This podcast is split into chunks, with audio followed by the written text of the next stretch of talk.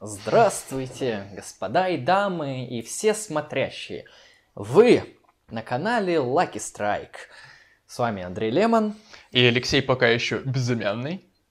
И сегодня мы обсудим интересную тему. Это наш очередной подкаст. Мы будем делать очень много подкастов. Смотрите и подписывайтесь. Знаете, в прошлом подкасте мы разобрали, что такое этическая теория, нормативная этика, рассмотрели ее исторически, посмотрели вообще, какие есть концепции. Поэтому, кому интересно, ссылку найдете. Где-нибудь вот там вот. И дело в том, что когда мы рассматривали этическую теорию, мы открыли для себя неожиданную тайну, что оказывается есть метаэтическая теория и даже прикладная этика. Поэтому сегодня мы будем обсуждать, что такое метаэтика, потому что об этом, в принципе, никто не слышал, никто не знает, и когда люди слышат метаэтику, они что-то вообще не понимают, что происходит. Для них это сродни метафизике или чем-то такому Да. эзотерическому. Что-то опасное, и они думают, что это даже Метаирония. что-то, что-то, кру- что-то, что круче этики и так далее, но абсолютно не понимают, о чем речь. На самом деле там не так все сложно, но очень интересно. Поэтому мы постараемся сегодня до вас донести какие-то основные концепции, пообсуждать их, показать, а каково это понимать метаэтику и зачем она вообще нужна. Да. Ну, для начала нужно дать определение, вообще обозначить, что такое метаэтика. Я, хорошо, одно из них дам. Ну, я много литературы посмотрел перед этим, поэтому одно из них я для себя составил, то что метаэтика – это раздел этики, который изучает вопросы природы, этических суждений, этических установок, этических свойств. Одно из определений, в принципе, рабочих. Ам, можно чуть, так сказать, нагляднее об этом сказать. А, метаэтика, ну, если нормативная этика а, обсуждает вопросы, что человеку должно делать, ну, как ему стоит поступить с точки зрения различных этических концепций, то метаэтика рассматривает вот саму структуру, вот само как бы содержание, саму природу моральных суждений, то есть о том, что кто-то должен что-то сделать. Вот. Принцип, по которому они строятся. Вот. Ам, это следует, ну, вообще, ее название метаэтики, оно на самом деле говорящее, потому что мета – это приставка, обозначающая что-то вот над, что-то обобщающее. Вот. Ам, вот разберем на примере разницу между этикой, точнее метаэтикой и нормативной этикой. Вот сегодня у меня ам, был интересный диалог. да. Ам, я привел такой пример, когда меня попросили рассказать о релятивистской этике. Ам, я говорю, вот в племени каннибалов А почетно кушать почки своего врага. В племени каннибалов Б это считается позорным. Поэтому утверждение «кушать почки хорошо» оно будет а, истинным в племени А и будет ложным в племени Б. Это вот опис- пример релятивистской этики. Вот. А, а меня спросили, типа, почему человек, если он пришел из племени А в племя Б, должен поступаться своими принципами? Почему ты считаешь, что общественные моральные нормы, они преобладают над его собственными личностными, которые он взял из прошлого общества? Вот тут человек совершил ошибку, потому что что человек в данном, вот, в данном мысленном эксперименте должен сделать, это будет рассматривать уже нормативная этика. А мы говорим скорее о том, при каких случаях утверждение будет истинным, при каких случаях оно будет ложным. И что такое в данном случае истина, что такое ложное и какие условия нужны будут для того или иного предиката. Это, в принципе, интересный пример, который показывает, что многие люди, они вот э, из-за того, что не занимаются философией, а кон- ну, конкретно этической мыслью, очень часто смешивают понятия, потому что у них нет такого четкого отделения, там, какая к черту метаэтика, в смысле проверка этических утверждений на истинность ложных, ложность, А ведь этика это про то, как мне завтра правильно поступить, когда я зайду в магазин и буду выбирать сыр с пальмовым маслом или без. А, то есть люди бывает представляют так, но на самом деле, если углубиться, там будет, конечно, все по-другому. А, я тоже внесу несколько уточнений по поводу вот, отличения нормативной этики от э, метаэтики. А, нормативная этика, она отвечает на вопросы, что я должен делать, и оценивает конкретные поступки, мотивации и принципы действия в той или иной ситуации, в той или иной этической дилемме. Метаэтика, в свою очередь, отвечает на вопросы вообще, что такое добро, а, как отличить хорошее от плохого? Ну и, соответственно, не только что такое добро, что такое а, справедливость, благо, хороший поступок и так далее. Метаэтика, она пытается также понять природу этических утверждений, этических качеств, этических оценок. То есть природу в том смысле, что ну, их, их сущность, то есть что за ними стоит, на, на основании чего они вообще возможны и на основании чего они функционируют и действуют. А внутри метаэтической теории а, сформулированы три этических проблемы или три основных вопроса, которые делают, делят метаэтику на три раздела. Сейчас мы их будем по чуть-чуть рассматривать. А, первое – это Вопрос можно сформулировать таким образом. В чем смысл моральных суждений, понятий и терминов? Этим занимается такой раздел, как моральная семантика. То есть вопрос о значении. Верно, об утверждениях. Второй раздел можно сформулировать так. Какова природа моральных суждений? Это уже моральная антология. А третий – это как моральные суждения могут быть аргументированы либо защищаемы и так далее. И как они еще могут познаваться. Это моральная эпистемология. А, и Хочу немного начать их разбирать. К вопросам моральной семантики обычно относят следующие. А, ну вот, например, а, что означает слово «хорошо», плохо, правильно, неправильно, справедливо, несправедливо. То есть а, все те а, языковые этические категории, которые мы используем. То есть, что вообще означает то или иное слово, приписываемое к данному действию. То есть, как, какое значение оно несет в том или ином предложении и утверждении. К вопросам моральной антологии можно отнести вопросы о том, а, являются ли моральные суждения универсальные или, или относительными. Это же, конечно, у нас ставит вопрос об универсализме и, как там, субъективизм? А, интуитивизм. Нет. А, универсализм и релятивизм. Да, о которые мы в дальнейшем рассмотрим. Дальше к... Я добавлю, что также моральная антология включает вопросы о том, существуют ли вообще моральные знания. Абсолютно верно. И вопросы моральной эпистемологии заключаются в следующем. На каком основании мы можем знать, является ли что-либо правильным или неправильным? А, и вообще, что такое моральное знание? А каким образом оно возможно или невозможно? Такие позиции тоже существуют. А, большинство, собственно, из вопросов, они, как мы видим, не связаны между собой и в каком-то смысле независимы. Однако, может быть такое, что ответ на один из этих вопросов предполагает и влечет логически за собой ответ и на другой вопрос. Поэтому метаэтика, на первый взгляд, она исследует отдельные кейсы, отдельные вопросы, а, хотя они, конечно, как позиции могут вот так перекрещиваться и влиять друг на друга. Они перекрещиваются прежде всего по той причине, что разделы метаэтики, они разбирают природу, да, значение и ну, эпистемологию. Познание. Да, и когда мы говорим вот о природе какого-то морального знания, это нас отсылает неизбежно к его значению. То есть, если мы, ну, мы это в будущем разберем, но вот как пример заранее, эм, если мы говорим о том, что моральные знания, точнее моральные ценности, моральные установки, моральные суждения универсальны, да, то это нас отсылает к тому, что есть как какие-то реальные, какие-то существующие моральные факты. Которые делают те или, или иные утверждения истинными или ложными. Да. А, вот. Также метаэтическая теория, она, в отличие от нормативной, не пытается, вообще не претендует на это, запомните, на оценку конкретных поступков, как хороших или плохих, лучших, не лучших, а, злых или хороших, и добрых и, милых. То есть метаэтика абсолютно не занимается оценкой поступков. А, метаэтика, а, она ищет ответы на вопросы, которые не связаны с нормативной этикой, и она говорит именно о природе этических суждений, понятий, свойств и так далее. Далее мы можем перейти к моральной семантике. Да.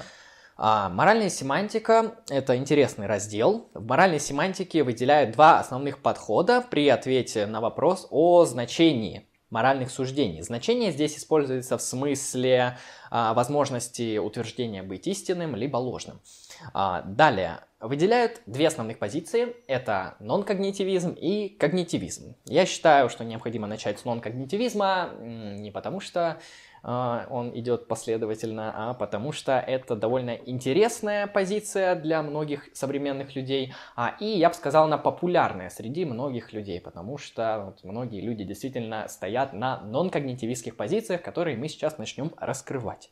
А, нон-когнитивизм имеется в виду непознаваемый. Когнитивизм, соответственно, познаваемый. То есть здесь эти слова означают именно это. Ну, прежде всего, основная разница между ними в том, что когнитивизм подразумевает, что этическое суждение может быть либо истинным, либо ложным. А нон-когнитивизм отрицает такую возможность, то есть отрицает возможность этических суждений быть фактическими утверждениями. Верно, то есть э, с точки зрения нон-когнитивизма они ну, бессмысленные. Дальше мы это рассмотрим, рассмотрим раскроем.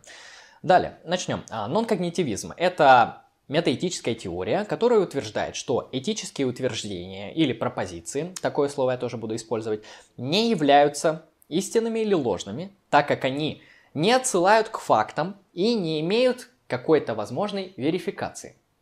Сейчас будем это все по порядку а, разбирать. Нужно также уточнить, что нон-когнитивизм – это форма определенного морального антиреализма. А, суть чем? Что в нон-когнитивизме существуют, э, очевидно, разные позиции. Там тоже нет определенного консенсуса.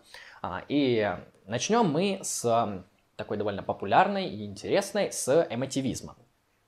А, эмотивизм – это такая метаэтическая позиция, которая утверждает, что этические суждения не являются пропозициями, а лишь выражают, внимание, выражают эмоциональные состояния и чувственные переживания высказывающего субъекта.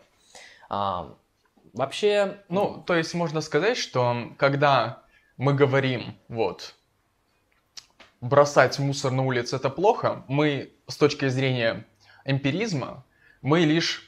А, не эмпиризма, извините, эмотивизма, эмотивизма да. Uh-huh мы лишь выражаем свое личное отношение к этому. Мы такие, бэ, бросать, бросать, бросать мусор, мусор, фу, бэ, бэ. О, именно так. Не то нравится, есть, э, неохота, бэ. То есть, э, не одобряем. если переводить на язык э, того, как это считают эмотивисты, то есть в любом этическом утверждении там, помогать бедным а, благу. Оно звучит в переводе с точки зрения эмотивизмов, эмотивиста следующим образом – я считаю, что я испытываю положительные эмоции, когда другие люди совершают действия X, конкретно помогают бедным людям. То есть э, исключительно описывая то или иное переживание. Оно может быть как положительным, когда говорится о а, поступках, которые считаются хорошими и благими, так и отрицательными, когда вот говорят, нет, нельзя мусорить, нельзя убивать, нельзя воровать, мне это не нравится, я чувствую какое-то внутреннее отторжение. То есть э, речь идет об эмоциях человека. В какой-то мере это напоминает моральный интуитивизм, который мы впоследствии раскроем. Вот. И обсудим, насколько они похожи. Да, я, собственно, и мотивизмом заинтересован, поэтому я сделаю, конечно, тут э, большой разбор относительно, то есть тут будет историческая справка, и, собственно, я хочу начать с, с истории. А, исторически эмотивизм, он начинается с Беркли. А, это такой интересный английский философ или шотландский, вот это вот уже я точно не знаю, а, который говорит о том, что язык, он, ну, вот наши высказывания, они необходимы для выражения определенных а, чувств и передачи идей.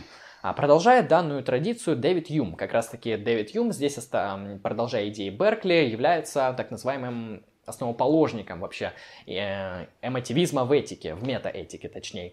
А, он считает, что все знание возможно, исключительно из чувственного опыта, а, потому что он эмпирик. В принципе, тут довольно все понятно.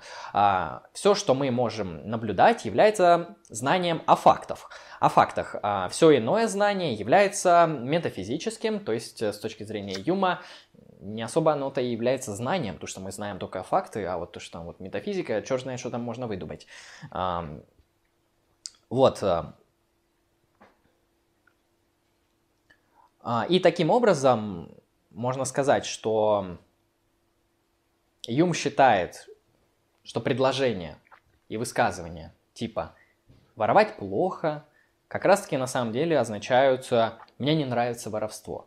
А, и можно сказать, что этические суждения, они лишь выражают эмоциональные отношения и состояния. Здесь, в ну, принципе, ну, сразу видно позицию Юма, четко соответствующий эмотивизму. Да. Ну, то есть я сейчас переведу, с точки зрения Юма получается, человек в процессе своего, своей жизнедеятельности, в процессе своей жизни, он э, на опыте сталкивается с явлениями воровства, к примеру, да, в своем отношении. И, естественно, человеку, он встречает, ну, я имею в виду, э, человек э, вот в процессе жизни встречается с таким фактом, как конкретный факт воровства, да, да в отношении его. Да. Вот, он с этим фактом, с фактом сталкивается, и, естественно, это ему, не, это ему не нравится. Кому будет нравиться, когда у него воруют вещи. И на основе вот этого вот опыта негативного, он и формирует это самое отношение, это, эту самую эмоцию негативную по отношению к воровству. Таким образом, когда он говорит воровать плохо с точки зрения Юма, да, он всего лишь считает, что ну, ему это не нравится. Ну, верно. Ну, дальше Юм, конечно, развивает там свою теорию привычки и о том, что вот эти все этические высказывания, они закрепляются определенной традицией и практикой, то есть ты там 10 раз понаблюдал, как в вашем обществе там осуждают воровство, и сам такую эмоцию начал испытывать, привык к этому, и теперь считаешь, что вот воровать это плохо. На самом деле ты просто приобрел с точки зрения Юма определенную эмоцию по отношению к определенному действию, которая никак не влияет на этические утверждения и не делает их истинными или ложными, только говорит о твоем эмоциональном состоянии.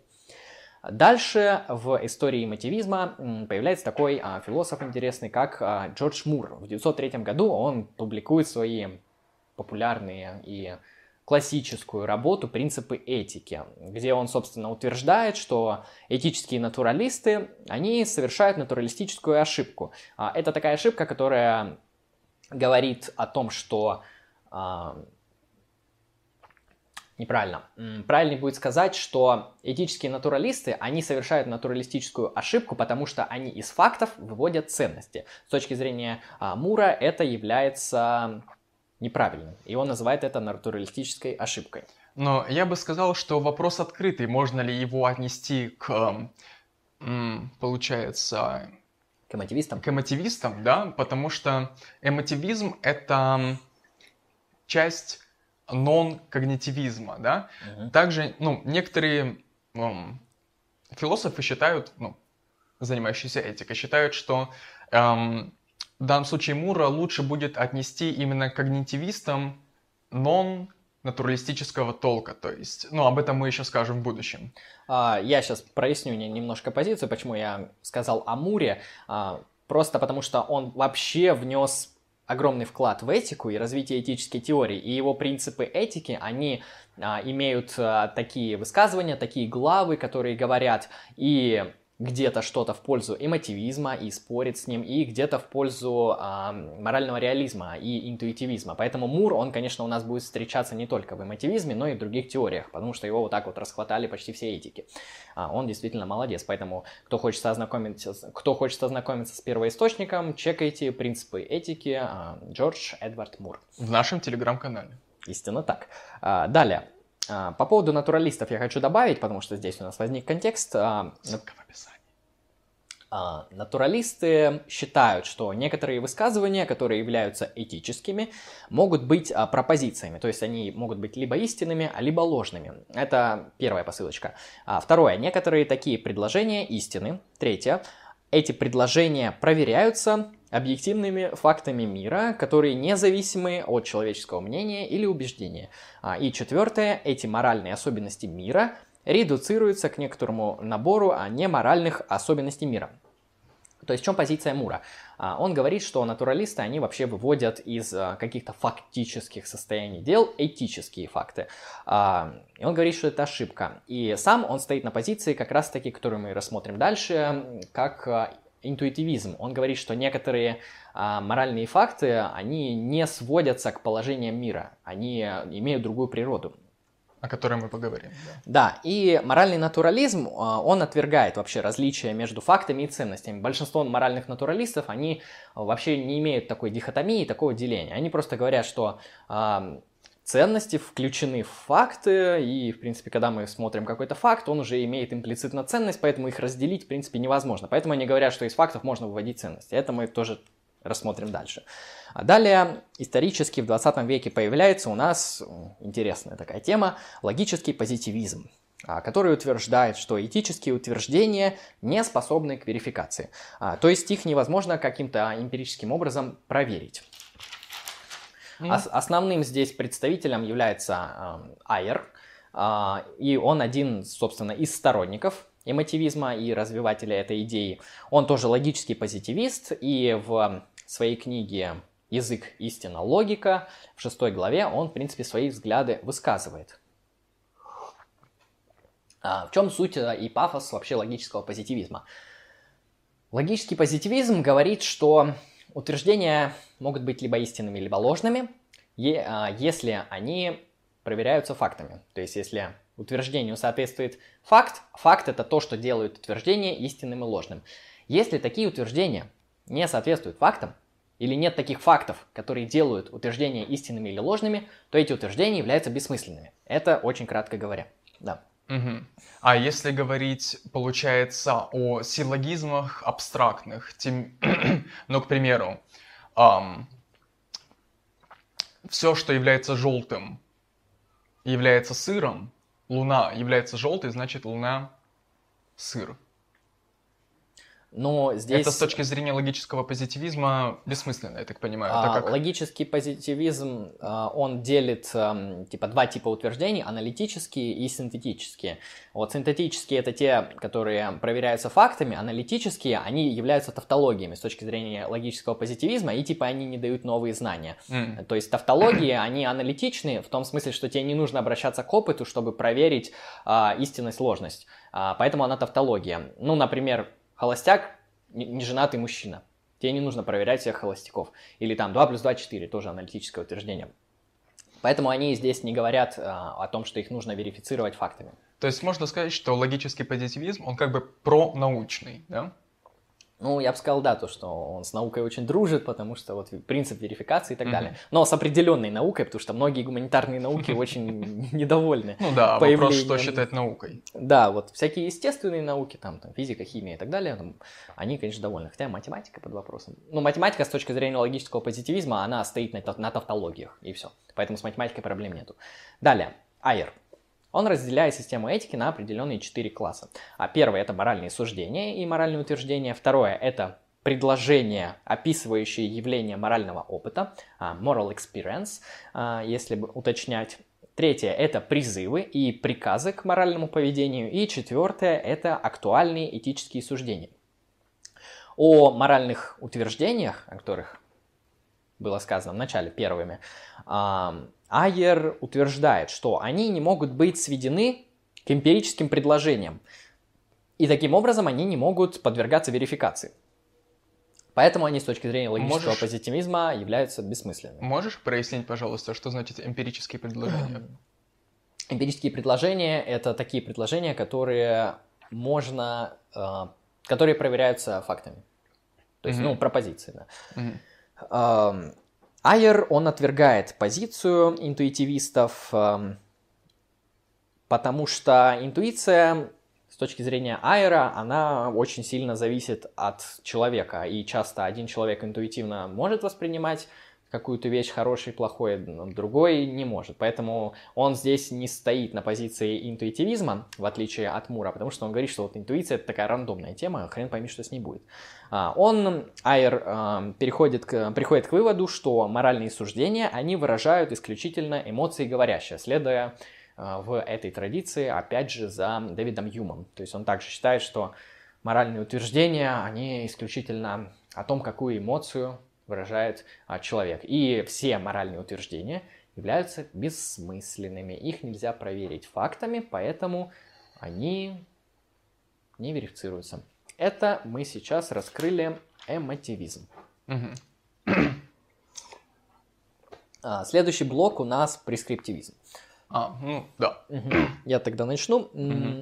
Прескриптивизм. Это такая метаэтическая точка зрения, которая утверждает, что этические утверждения э, функционируют как императивы. Позиция прескриптивизма развивает идеи эмотивизма, где-то их продолжает и соглашается с тем, что этические суждения, они не отсылают к фактам, а, то есть не верифицируются. И прескриптивисты, они, в отличие от эмотивистов, считают, что основной целью этих утверждений а, не только выражение эмоций, а именно Выражение пред... повелений. То да, есть... предписаний, mm. рекомендаций, приказов, э, то есть каких-то таких предложений, которые говорят, что X должен сделать Y. Э, то есть э, считается с точки зрения прескриптивизма, что за этическими утверждениями э, в их природе основная цель – это предписание определенного поведения. Если говорить на примере, то убивать людей плохо означает не убивай людей. Да, и также там, воровать плохо, не, не воруй, Не воруй. Жулик, не воруй. Э, там, поступать несправедливо плохо, не поступай несправедливо. Ты же судья или кто, а? Выноси правильные вердикты и приговоры. Продолжая, можно сказать, что да, именно прескриптивизм, он считает, что не эмоции стоят в основе, хотя они тоже присутствуют, а цель всех этих этических утверждений – это приказ конкретный жел, пожелание не совершать те или иные действия или совершать те или иные действия. А, дальше к этому же разделу можно отнести так называемый квазиреализм. Его также можно отнести к этической антологии, но это, в принципе, смежные в данном случае разделы. Вот. Принцип квазиреализма состоит в том, что с точки зрения этой концепции этические суждения, они лингвисти... лингвистически себя ведут как фактические утверждения, то есть они могут быть истинными или ложными, только вот в языке. Как это... Но они не соотносятся с какими-то фактами. Как это можно примерно представить? Предположим, мы спорим внутри какой-то этической концепции. Да? К примеру, мы спорим внутри концепции, не знаю, утилитаризма. Да? Вот. И внутри, внутри этой концепции есть некоторые аксиомы, да? то есть какие-то базовые положения, которые в данном случае выполняют роль моральных фактов. И когда мы спорим, если наше утверждение сводится к этим аксиомам, к этим моральным фактам, если оно им не противоречит и им соответствует, тогда наше утверждение будет истинным. Но, опять же, это, так сказать, рекурсивная несколько тема, и в данном случае утверждение можно рассматривать как истинное или ложное только вот в, в контексте, в дискурсе какой-то конкретной, конкретной, какой-то конкретной концепции. Да, то есть э, данная позиция, проще говоря, считает, что моральные факты как бы есть в какой-то языковой парадигме, языковой традиции, а, которая эти факты являются аксиомами. И если мы соотносим внутри какой-то системы какое-то утверждение с какими-то аксиомами, то таким образом мы э, эти утверждения можем проверить на истинность или ложность. Хотя эти представители данной концепции, они не считают, что моральные факты, конечно, есть в природе. Дальше мы тогда перейдем к когнитивизму. Да. Давайте. Um, когнитивизм, как мы уже сказали, um, смысл его в том, что моральные Суждения являются утверждениями, действительными утверждениями, которые могут быть истинными или ложными. Вот. Внутри этой, эм, внутри этого как бы, подразделения, да, внутри этой ветви, внутри... внутри этой ветви, да, есть два основных направления. Это реализм и антиреализм. Вот реализм, он тоже делится на два элемента эм, основных, да, Первый – это этический натурализм.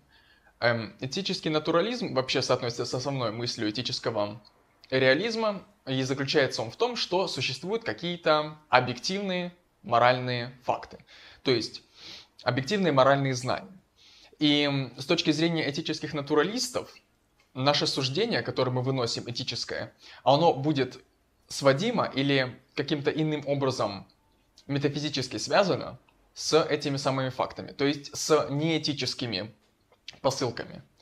Вот. А, о том, ну, о критике мы уже услышали, точнее, мы уже сказали чуть ранее, когда говорили о Юме, да? Угу. Вот. И также, также в моральном реализме есть нон-натурализм, не натурализм. В общем, смысл его в том, что да, моральные факты есть какие-то, но мы их не можем вычленить рационально. Мы не можем э, наше утверждение рационально, логически к нему свести. Мы эти моральные факты, так называемые, мы их постигаем эмпирически. Ну, мы получаем о них какое-то априорное знание. Вот в процессе своей жизнедеятельности. Вот как раз-таки я так понял, что Мур именно вот относится к этому разделу. Он считает, что моральные факты действительно постигаются. То есть они, они есть, да, и они постигаются, и утверждения в соответствии с этим могут быть истинными или ложными. Кстати, вот к этому разделу у меня есть вопрос. Я бы мог, наверное, ну или, или к натурализму, сейчас ты мне объяснишь отнести концепцию Аристотеля о каузе финалис. Да, То есть, да. Можно ли из свойств предмета вычленить какие-то моральные свойства ему? С точки зрения Аристотеля, да, он является этическим натуралистом, а, на мой взгляд, и он считает, что в вещах, в том числе в таких вещах, как человек, а, есть кауза финалис. Кауза финалис это с точки зрения Аристотеля такое свойство вещи, которое предполагает ее конечную цель, ее назначение, ее, так сказать, высшую форму развития и предназначения. И а, на, этом, на этой каузе финалис, в принципе, строится этика Аристотеля, хотя она, конечно, включает и другие каузы. А, и да, с точки зрения Аристотеля, в самих вещах, в самих объектах а, есть а, в самом реальном мире есть э, добро и есть зло. И они присущи именно структуре мира, потому что с точки зрения Аристотеля мир вот он имеет эти четыре каузы, включая каузу финалис. То есть в самом предмете содержится знание о том, хороший он или плохой. Это выводится из того, соотве... точнее, выполняет ли предмет, может ли он выполнить свою, как бы, свое предназначение, свою каузу финалис, и насколько хорошо он это выполняет. То есть есть пример хороший с ножом, да? Если нож острый, и он хорошо режет. А ты, ну, понятное дело, что человек использует нож, чтобы резать. Таким образом, человек, он понимает, что нож выполняет свою функцию хорошо. Значит, с точки зрения Аристотеля, этот нож хороший. Этот нож, он обладает благодетелем. Да, добродетель. Добродетель. Да, есть, он выполняет свою каузу финалис, и поэтому а, он хороший, в отличие от ножа тупого, которым ты пытаешься разрезать хлеб, мясо, и что-то как-то у тебя не получается. Ты только корежишь свой объект, который тебе нужно тонко, красиво разрезать. И в этот момент, с точки зрения Аристотеля, ты а, понимаешь, что а, свойство этого ножа в том, что он недобродетельный, он не исполняет свою каузу финалис и не соответствует а, добродетели ножа, быть острым и режущим. И также Аристотель подходит к людям, к другим каким-то а, общественным организациям, к системам, к институтам, к правосудию и так далее. То есть не только он это распространяет на вещи, просто с вещами конкретными это легче всего проследить и понять мысль Аристотеля. Вот, перейдем к интуитивизму. Или у тебя еще есть по реализму? Um, да нет, можно перейти к интуитивизму. Хорошо. А, интуитивизм. Или, как там еще он там в оригинале называется, ну, интуициализм ну, или что-то такое. Нет, ну вообще интуитивизм, он относится в какой-то мере к этическому реализму. Ну да, он реализм считается. Uh-huh. А, интуитивисты считают, что некоторые моральные истины могут быть познаны непосредственно. Объясняем, что значит слово непосредственно. Непосредственно значит не опосредованно, а это значит, что могут быть поняты без необходимости выводить их из каких-то иных положений. А, то есть вот так вот хоп, и сразу тебе дается информация непосредственно а, о том, что хорошо и что плохо. Это интуитивизм. Интуитивизм, он таким образом подразумевает существование моральных истин, поэтому мы его относим к моральному реализму. Ну, а могу добавить или ты хочешь продолжить? Да, добавь. А, на этом этапе вот лично у меня возникает вопрос, в чем его, как бы, внешне, если говорить, если внешне рассматривать, как это выглядит, в чем его разница, например, с эмотивизмом? То есть, какая между ними практическая разница? Так и так человек получает сразу непосредственное знание о том, что происходит. Просто с точки зрения интуитивистов он получает знания о моральных истинах, а с точки зрения мотивистов он ну, просто выражает свою свое отношение к этому. То есть в данном случае интуитивизм, он продолжает мысль эмотивистов. Я думаю, не соглашусь, хотя, наверное, сейчас мы придем к консенсусу. А, эмотивизм считает, что такой штуки, как мораль, вообще нет. И то, что наши вот моральные утверждения, они не являются моральными утверждениями, в смысле то, что они могут быть истинными или ложными. А поэтому любые моральные высказывания – это просто эмоции. То есть тут они сводят всю мораль к эмоции. А, это эмотивизм. А, интуитивизм, он говорит, что моральные истины есть. Это значит, есть определенные возможности проверить то или иное действие на истинность или ложность с точки зрения морали. То есть сказать, а, это добро, это зло. То есть а, это уже сразу моральный реализм, потому что интуитивизм, он не является реализмом, он антиреализм. То есть Ты тут хотел сказать эмотивизм. Э, эмотивизм антиреализмом является, интуитивизм является реализмом. Я думаю, здесь основная разница. В этом, и она кардинальная. То есть э, интуитивисты, они считают, что моральное знание, оно есть, и оно тебе дается через интуицию непосредственно, и ты можешь отличать добро от зла. Ну, понимаешь, тут разница метафизическая. Но вот практически выходит, что эм, информацию о, как бы, о моральных истинах, точнее, сам процесс да, получения эм, этического суждения, он одинаковый в обоих этих случаях. Процесс, вот. да, И ты говоришь, что с точки зрения эм, интуитив, интуитивистов он как-то как-то это можно подтвердить или опровергнуть, то есть каким-то образом его можно верифицировать. Но как его иначе верифицировать, если с точки зрения инту, интуитивистов знание получается интуитивно? Из интуиции. Да. То есть, не, ну тут интуицию нужно м, прояснить, то есть, что имеется в виду под интуицией, то есть, интуиция это не что-то такое мистическое, что там, типа, у тебя там восьмой глаз, девятый глаз, там, не знаю, седьмое око. Интуиция здесь имеется в виду как способность понимать без умозаключений. Проще говоря так, а, то есть, Интуитивист считает, что для того, чтобы определить, является ли какой-то поступок хорошим или плохим, мне не нужна этическая система с аргументами, которая будет из посылок выводить, что вот именно этот поступок в данном случае является плохим или хорошим. Интуитивист понимает, видит поступок, у него непосредственно, без рационального дискурса идет восприятие, и он понимает, зло, понимает добро, справедливо, несправедливо и так далее. И поэтому проверяются его суждения. Но вот, и реально а, существует. С точки зрения эмотивистов, точнее, как, как мы эмоции получаем? Мы тоже их получаем сразу, непосредственно, без логических рассуждений. Мы получаем ровно то же самое. То же самое, что, ну, по ощущениям то же самое. Только интуитивисты говорят, что мы получаем моральные знания, да, а Эмотивисты говорят, что мы не получаем моральное знание, мы просто, просто выражаем свое отношение. Ну, Но... На, на мой взгляд, это же вообще две разные вещи абсолютно. То есть одни просто говорят то, что какие-то нет, действия для тут, них являются тут, тут эмоциями, разница. а другие говорят, что э, нет, есть моральные истины, просто они познаются через интуицию. Разница метафизическая в данном случае, то есть эм, она бессмысленна, эта разница. Ни на что не влияет, имеешь в виду? Да. Ну тогда да пришли к консенсусу, поняли, о чем речь. А, продолжу по интуитивизму. Сейчас бы выговаривать это прекрасное слово. А, интуитивизм. А, таким Хорошо, образом, не... да, не что-то похуже, он а, подразумевает существование моральных истин а, и их познаваемость. И, значит, это когнитивизм. То есть мы вот как раз как раньше объясняли когнитивизм. А, и таким образом интуитивизм, он предполагает следующее положение. Первое.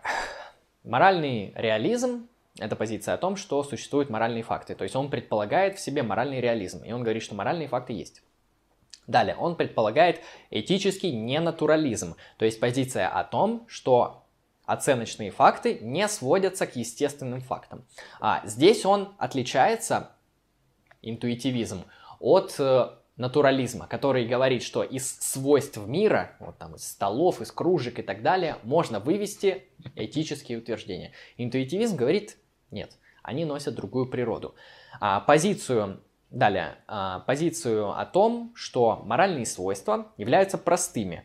То есть они не составные, они простые, то есть они не сводятся к чему-то еще, а, к другим элементам. Вот э, Джордж Мур, э, он делает пример такой, чтобы понять, как мы употребляем слово добро, например, он делает аналогию со словом желтый вот, э, или красный. То есть а, попробуйте свести красный вот каким-то другим элементом. Попробуйте объяснить человеку, который никогда не видел красный, что такое красный. Вот Джордж Мур, он считает, что добро и зло, они вот имеют такую же природу. То есть нам нам не нужны какие-то логические обоснования, какая-то аргументация, какой-то дискурс для того, чтобы понимать красный.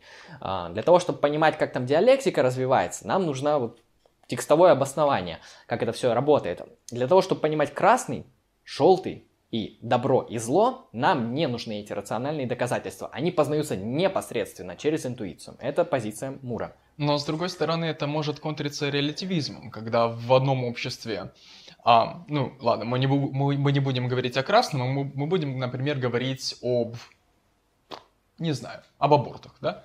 То есть в одном обществе каждый человек в этом обществе считает, что аборт это аморально, ужасно, просто людоедски кончено, а в другом обществе люди к этому относятся нормально, спокойно, не считают это убийством и такие, ну, на релаксе вообще. Даже практикуют. Вот, даже практикуют, да. То есть, э, получается, с точки зрения Мура, вот что-то из этого должно быть истина, и кто-то из них ошибается. А, верно. Ну, Мур, он, я как понимаю, не универсалист, потому что, как его критиковал еще Айер, он говорил, что интуиция, она может быть у одного человека одна, у другого другая. То есть, один человек может непосредственно воспринимать конкретный поступок как добро, другой как зло. Поэтому а, здесь он явно не универсалист, но это мы раскроем дальше, что такое универсализм и а, не универсализм. И четвертая предпосылка, таким образом, а, Интуитивизм включает позицию о том, что моральные истины познаются только интуицией. И интуиция, еще раз уточню, это способность понимать что-то без умозаключений. Вот, по интуитивизму что-то еще мы скажем? Не, по, по интуитивизму уже все. В принципе, мы раскрыли моральную семантику, но в моральную семантику на самом деле включена еще одна классификация, которая, ну, стоит обособленно, несколько независимо, и она касается сложности моральных знаний. Вот. Делится, ну, есть две, два основных направления вот в этом вопросе. Это централизм и нон-централизм. Это, ну, перевод с английского дословный. Э, я не знаю, как это этимологически сводится к самому вопросу, но смысл в том, что централисты, централисты считают, что а, есть какие-то базовые, какие-то простые моральные знания, типа хорошо, плохо, нельзя, можно. Вот. И что сложные какие-то моральные знания о том, что такое справедливо, что такое добрый, что такое поле... ну, не знаю, полезно это не, немножко не в этом смысле, ну, в том числе и полезно, потому что полезно можно назвать разные вещи.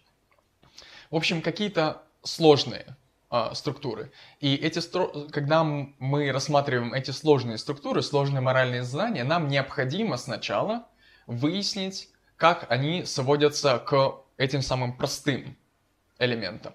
Вот. А нон-централисты считают, что мы интуитивно понимаем, что такое эти самые сложные структуры, сложные моральные знания, и нам нет необходимости сводить их к чему-то простому. То есть нам не нужно выяснять, что такое хороший, если мы говорим о справедливости, потому что справедливость, по их мнению, она нам очевидна, как понятие. Вот. На этом с этической семантикой мы закончили. Мы переходим к этичес- этической антологии. А, у меня тут еще этический а. нигилизм. Это... Это к антологии, скорее. Это, тогда к антологии. Хорошо. А, ля моменто.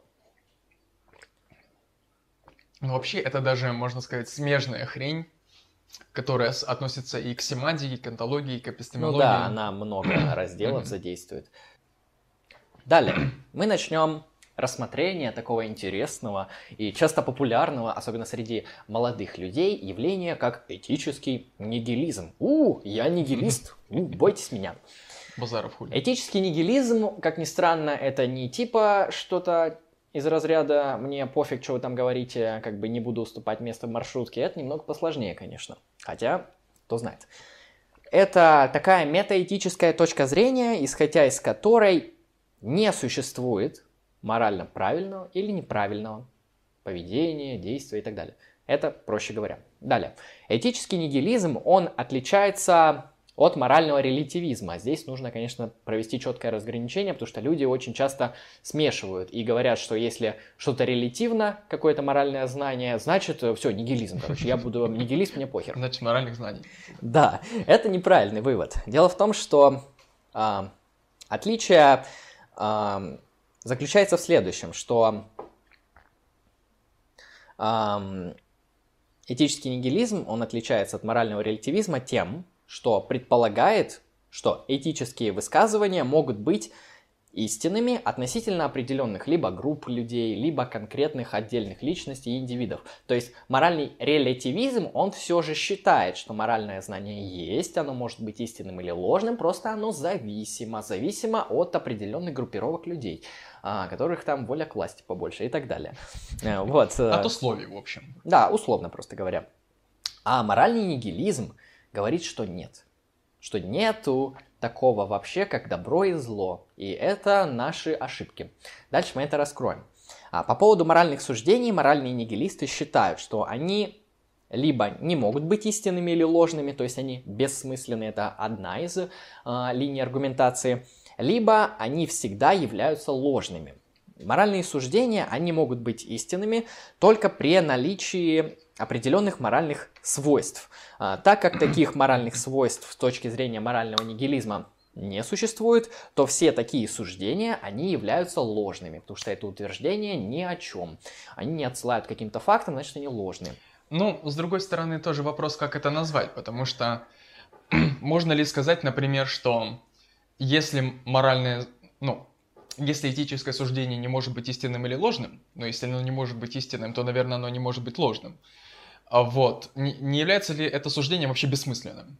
А, да, так, ну тут э, на самом деле мы поднимаем вопрос о философии языка, как раз таки по поводу утверждений. И как раз таки вот поэтому я и говорю, что тут вилка. А, одни из них считают, что оно не может быть истинным или ложным, поэтому оно бессмысленное. Другие говорят, что они всегда ложные. А, потому что мы не имеем морального знания, нету критерия истинности, значит всегда ложное. Это другая позиция mm-hmm. философии языка. Вот. Что-то сказать? Нет, нет, нет. Хорошо, я тогда продолжу и скажу, что если разложить, то данная теория... Да, про теорию ошибок. Сейчас будет интересный тейк про теорию ошибок. Это как раз-таки основная форма аргументации моральных а, нигилистов. Она будет построена на трех принципах. Первое. В этом мире не существует моральных свойств. Нет правильного или неправильного, добра, зла, справедливо, несправедливо. Следовательно, никакие моральные суждения не могут являться истинными. Третье.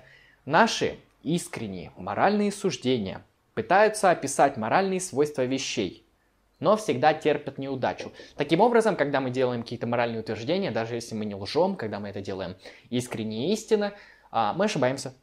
Мы дурачки, поэтому мы всегда делаем ложные утверждения. И таким образом, мы делаем ошибки, и мы пытаемся утверждать истину, когда выносим те или иные моральные суждения. Но так как моральной истины не существует, то все наши претензии, все наши вот эти желания э, на то, чтобы высказать моральную истину, они будут ошибочными, то есть ложными. Таким образом, с точки зрения морального нигилизма, когда ты делаешь этические утверждения, ты просто ошибаешься. То есть, почему это плевать плохо? Ну, нет, ты ошибаешься, твое утверждение ложное. Ответит тебе моральный аннигилист.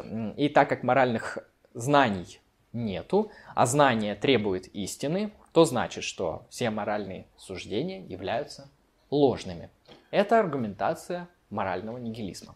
Ну, точнее, одно из, блядь, одной части, мораль, точнее, одного направления морального нигилизма, вторая, как мы выяснили, второе направление – говорит о том, что моральные утверждения, они бессмысленны.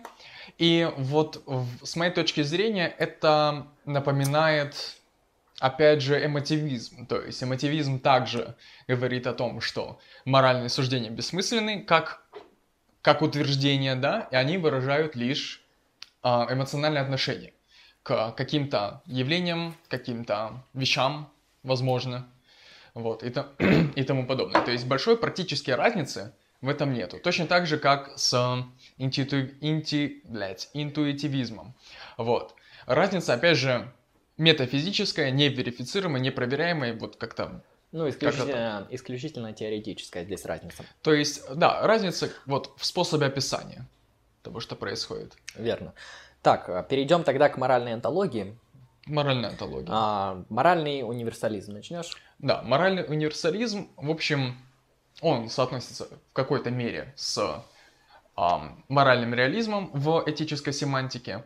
И смысл его в том, что моральные знания, моральные истины, они являются универсальными, то есть они являются истинными вне зависимости от пола, расы, страны проживания, ваших обществ, мнений. Ваших мнений, да, общества, в, каком, в котором ты вырос, ебал ли а, батя, вот, и, и тому подобное. Вот, есть какие-то какие-то объективные моральные истины, свойственные, точнее, являющиеся истинными для всех в любом случае. То есть, если вспомнить пример в начале э, о племени каннибалов А и Б, в данном случае, э, если говорить о том, что каннибализм это плохо, да, то с точки зрения морального универсализма оба, эм, оба этих утверждений, точнее, в любом случае это утверждение будет ложным, независимо от того, в каком обществе это является нормой или не нормой. В этом смысл основной. И да, он действительно отсылает к моральному реализму, а, потому что если есть какие-то существующие в природе моральные факты, то они, несомненно, являются универсальными.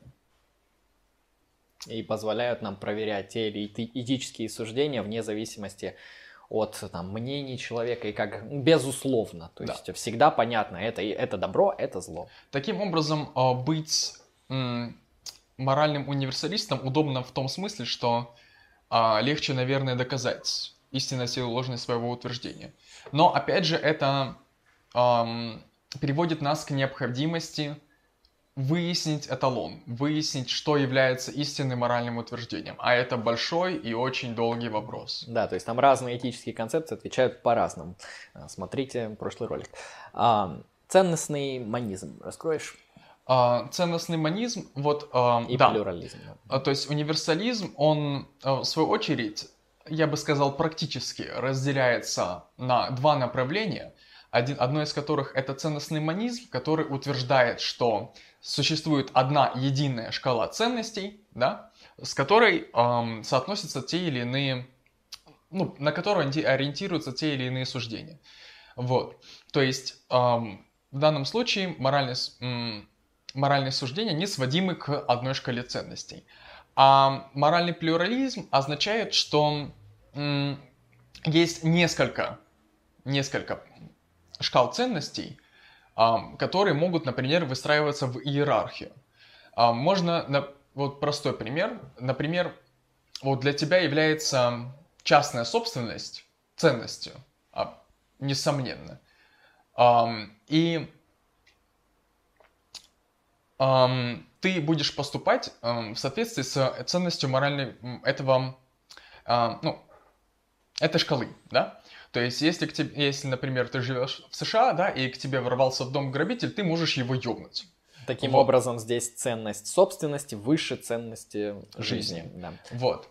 А это можно поменять местами. Если ты э, считаешь, что для тебя ценность жизни, она выше ценности частной собственности, то ты таким образом, не знаю, не убиваешь этого человека, просто даешь ему по лицу, связываешь и вызываешь полицию. Ну, в общем, пресекаешь его действия каким-то образом, чтобы не лишить его жизни. А если не доходит до случая, когда есть угроза твоей жизни, тогда вступает институт необходимой обороны, и там уже другой вопрос. Вот. А ценностный манизм в этом случае э, решил бы так. Ценность жизни всегда выше ценности част- частной собственности, и таким образом мы не будем убивать этого человека. Вот. В этой дихотомии, в этой топике интересно рассмотреть вот по поводу абортов кейс. А, например, с тем, что какую ценность ты ставишь выше? Ценность свободы, тогда ты про choice, а, за выбор, или ценность жизни, тогда ты про life. Здесь это отлично показывается на примере данного кейса. То есть тут довольно все просто.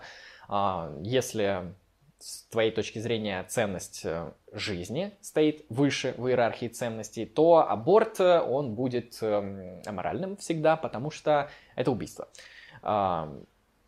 Если же, если же ты про choice, за выбор, и у тебя ценность выбора, ценность твоей свободы, ценность того, что ты распоряжаешься своим телом в данном случае, она стоит выше, то аборт, он допустим, потому что ты можешь, так сказать, выселить свой плод из своей утробы. Типа, твоя утроба, твоя собственность, я вас выселяю. Да, но тем не менее, в обоих этих случаях для нас и ценность э, жизни, и ценность частной собственности является неоспоримой. То есть она является универсальной. Вот. Мор- моральный релятивизм. Моральный релятивизм. А моральный релятивизм – это обратный, обратная концепция от морального универсализма. Если моральный универсализм говорит о том, что какие-то а, ценности, они уни- универсальны, моральные знания истины в, любой, в любых условиях, то в релятивизме уже вступают условия. То есть релятивизм – это относительность. Мы рассматриваем моральные истины с точки зрения того или иного общества или того или иного индивида. Причем под обществом мы можем подразумевать самые, самые ши, широкие понятия. Точнее нет, это общество это есть широкое понятие. Которое, То есть, да, может много чего включать. Государство, там, классы, нации и так далее. То есть там э, да, много чего может быть Можно под, по одной шкале пройти, например, человечество в целом, да, то есть ну, в данном случае ценность собственной жизни, она не, не, неоспорима. Вот. Эм, страны, там в одной стране хорошо, то в другой, в другой это. Эм, города, ну, это слишком. Эм, какие-то уже более обособленные группы, например, э, коллектив учебный или рабочий коллектив. Партия. Э, партия, да. Или, например, э, кружок по интересам. Или, например, команда, фу, тима в доте, я не знаю, что-то такое.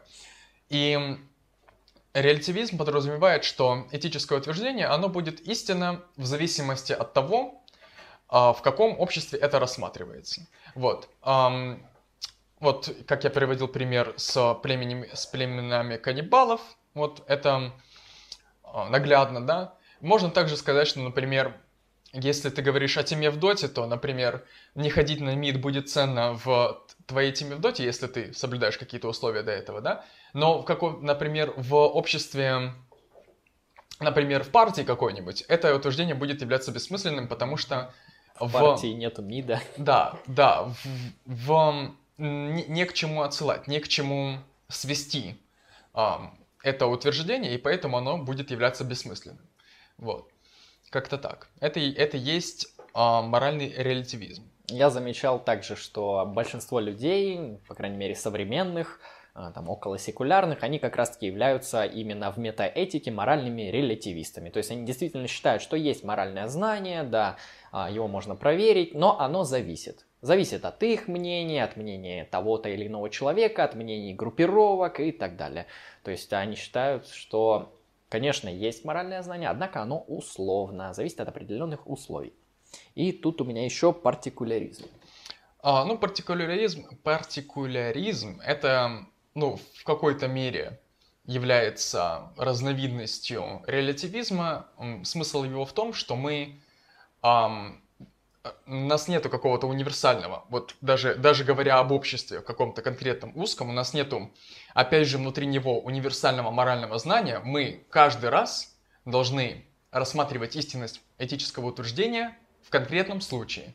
То есть эм, случай помогать бедным благо, даже если в твоем обществе это является благом, мы должны в конкретном случае выяснить, является ли это благом. То есть, например, если под помогать означает эм, давать бабки, да, а бедным у нас является бомж, какой-нибудь алкоголик, да, является ли благом ему дать эти бабки, если он их пробухает. Тут уже вопрос о последствиях, да. Или, например, вот э, другой кейс. Мы видим, что какая-то бабушка сидит на лавочке, просит э, бабки на хлебушек. Для нас будет уже в данном случае с каких-то с какой-то точки зрения, опять же, релятивистской в нашем обществе это одобряется, да, дать бабушке на, на хлебушек. Вот мы дадим бабушке на хлебушек, а бомжу на бухло не дадим. Вот, потому что это не поощряется обществом. В таком случае, как бы, оба случая, они являются одним, ну, они относятся к одному классу событий, то есть мы помогаем бедным, да? Но в одном случае это будет добро, в другом случае это будет зло. Ну, не то чтобы зло, это будет ну, неправильно. Не будет добром, как Не минимум. будет добро, да. Да, то есть тут идет оценка конкретных уже кейсов, э, то есть что делать вот в конкретном эмпирическом случае. А, Вот, э, моральная эпистемология. Моральная эпистемология. Далее, это следующий у нас раздел, как мы говорили выше. А, Первое, моральное знание возможно. Раскроешь? Ам, ну, смысл эпистемологии в том, ам, как защищать вот, моральные утверждения, как доказывать их истинность или ложность. И это на самом деле является такой вот компиляцией предыдущих разделов, потому что, а, ну вот, поднялся вопрос о том, возможно ли моральные знания. Да, если мы являемся моральными нигилистами, и мы слышим какое-то этическое утверждение о том, что делать так плохо, мы говорим, моральных знаний нет, иди к черту, ам, твое утверждение бессмысленно. Вот. И в этой дискуссии мы можем, как на этом закончить, но тогда это не будет интересно, мы можем продолжить тем, что будем оправдывать уже сам моральный нигилизм. Вот. Ам, и что там дальше? Какие-то Моральный эмпиризм, рационализм. да, моральный эмпиризм рационализм. Ам, с точки зрения рационализма, э, это, это, явля- это отсылает нас к когнитивизму. С точки зрения рационализма мы защищаем моральные знания, ам, выводя их истинность логически. То есть а, Ну, из как- аргументов. из аргументов, когнитивно, рационально. Вот. И моральный эмпиризм, эм, его смысл в том, что мы проверяем, вы верифицируем. Эм, мы, да, для нас моральное суждение будет истинным, если оно верифицируется. То есть это нас отсылает к логическому позитивизму, который мы рассмотрели в разделе... э, в каком разделе? Я это выражу, если что. Мы Я, я не помню. Рассмотрели ранее. который мы рассмотрели, логическому позитивизму, который мы рассмотрели ранее.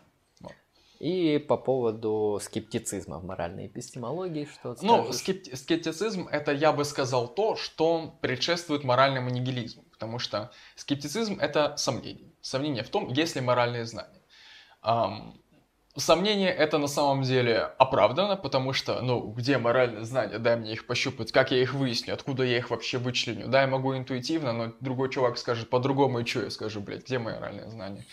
Вот, мы таким образом начинаем сомневаться, есть ли оно вообще, и из этого следует, что моральных знаний нет. То есть ам, в данном случае ам, утверждение является ложным, пока не доказано обратное. То есть в данном случае работает принцип... Где это слово? Блять. принцип, принцип, принцип, принцип... Ну, знаешь, когда ты говоришь утверждение, и ты должен его доказать, иначе оно не является. Достаточного Э, обоснования. Да, в данном случае, в данном случае мы наблюдаем принцип достаточного обоснования. Здесь играет именно роль. То есть, если а, мы не доказываем, мы не можем доказать наше утверждение, то оно является ложным. То есть нет нужды доказывать его ложность, потому что оно просто не является истинным таким образом. Ну, бремя доказательства лежит на том, Да, кто утверждает, доказательства. проще говоря. Хотя не все с этим согласны, это другой вопрос. Ну, таким образом, вот мы рассмотрели моральную эпистемологию как раздел метаэтики и поняли, что моральная эпистемология ставит вопросы о том, а как вообще мы можем получить вот это вот э, моральное знание о том, будет ли являться то или иное моральное суждение истинным или ложным. И как мы увидели, что есть позиции, которые утверждают, что можно это проверять а, эмпирически, то есть смотря на какие-то факты. Есть утверждение о том, что мы можем это проверять э, не эмпирически, а через аргументацию, то есть априорно, вне зависимости от опыта. Это моральный а, рационализм, и также вот ставится сам вообще вопрос, возможны ли эти моральные знания, что может быть скептицизмом, то есть говорящим о том, что нет, э, какого черта, или наоборот. То есть различные позиции здесь есть в моральной а, эпистемологии. Да. Вот. И что, что у нас еще осталось? Я думаю, а будем ли мы делать ворный форвард? Что сказать-то можно будет? Я думаю, мне и так, ну, и так нормально. Ну хорошо, тогда давай заключение, я начну, ты закончишь. Таким образом, Метаэтика, как мы видим, является довольно интересной дисциплиной. Мы, конечно, ее рассмотрели не полностью, и метаэтика это просто огромный целый мир, который, на мой взгляд, можно изучать годами. Нужно быть специалистом в этом, чтобы понимать, там, что вообще к чему относится. А, мы сделали, так сказать, вводную, краткую характеристику, а, позиции описали те или иные, которые являются метафизическими, там, в вопросе семантики, антологии, эпистемологии и так далее. А, как видим, метаэтика, она абсолютно отличается от нормативной этики, является абсолютно другим разделом. И цель наша была донести то, что необходимо различать метаэтические вопросы и э, нормативные вопросы, которые являются вот абсолютно разными. А, потому что этика, она, как известно, состоит вот из трех разделов. Это метаэтика, нормативная этика и прикладная этика. Э, и теперь, когда мы узнали, что существует различное количество позиций в метаэтике, мы уже с полной уверенностью можем а, быть почти экспертами в той или иной этике. А, также призываем вас к тому, чтобы определить свои личные метаэтические взгляды, а, почитать ту или иную литературу, которую, если нужно будет, мы посоветуем в комментариях, а, и разобраться, а на каких метаэтических позициях стоите вы. Возможно, вы нигилист, возможно, вы реалист, там, субъективист и так далее. То есть, как вообще оно познается и существует ли вообще. То есть, на мой взгляд, это интересно, как минимум почва для ума, потому что этикой в своей жизни мы действительно пользуемся все. И каждый из нас, если не делает метафизических утверждений, очень спорно, да, очень часто делают люди, а, то этикой занимаются все. И действительно, многие люди говорят, что что-то плохо, а что-то хорошо. И для вас, как для интеллектуалов, было бы интересно разобрать а вообще, на каких позициях я стою, какие аргументы есть за, какие против и так далее. Да, я еще добавлю, что основная ценность, на мой взгляд, метаэтики в том, чтобы понять, какой смысл вообще происходит, ну, какой смысл содержится в этической дискуссии вообще, в этических суждениях? Имеют ли они смысл вообще? И э, на, в зависимости от того, э, какой мета, даже неосознанной метаэтической концепции придерживается ваш оппонент, можно таким образом его, его разъебать. Опровергнуть. Ну или как минимум понять, на каких позициях он стоит, чтобы вам было удобнее, как говорится, понять его. То есть бывает, что ты не хочешь разъебать оппонента, ты хочешь понять, а что он хочет до тебя донести. То есть и э, часто для этого как раз-таки нужно твое аналитическое знание, разрубающее, расчленяющее, чтобы отделить одни позиции нормативные от метаэтических, от прикладных и так далее, чтобы вот просто понять, что человек хочет тебе сказать. Это тоже очень полезно, на мой взгляд. Да, таким образом метаэтика это дополнительный инструмент в этических дискуссиях, на мой взгляд, крайне мощный, крайне значимый и довольно оригинальный, потому что в основном люди спорят о том, что должно, что нельзя, пытаясь к чему-то отослать, а тут мы подходим совершенно с другой стороны. Мы говорим о том, есть ли вообще смысл в происходящем и какой смысл, если он есть. Вот, эм, спасибо за внимание. Вы, Вы были... были на канале Lucky Strike. Э, всем, кому понравилось, ставьте лайк, ставьте лайки. Будут, конечно, выходить еще подкасты в будущем. Вопросы задавайте в комментариях. А, с вами был Андрей Лемон. И Алексей, пока еще безымянный. Да, всем спасибо, всем удачи, всем пока.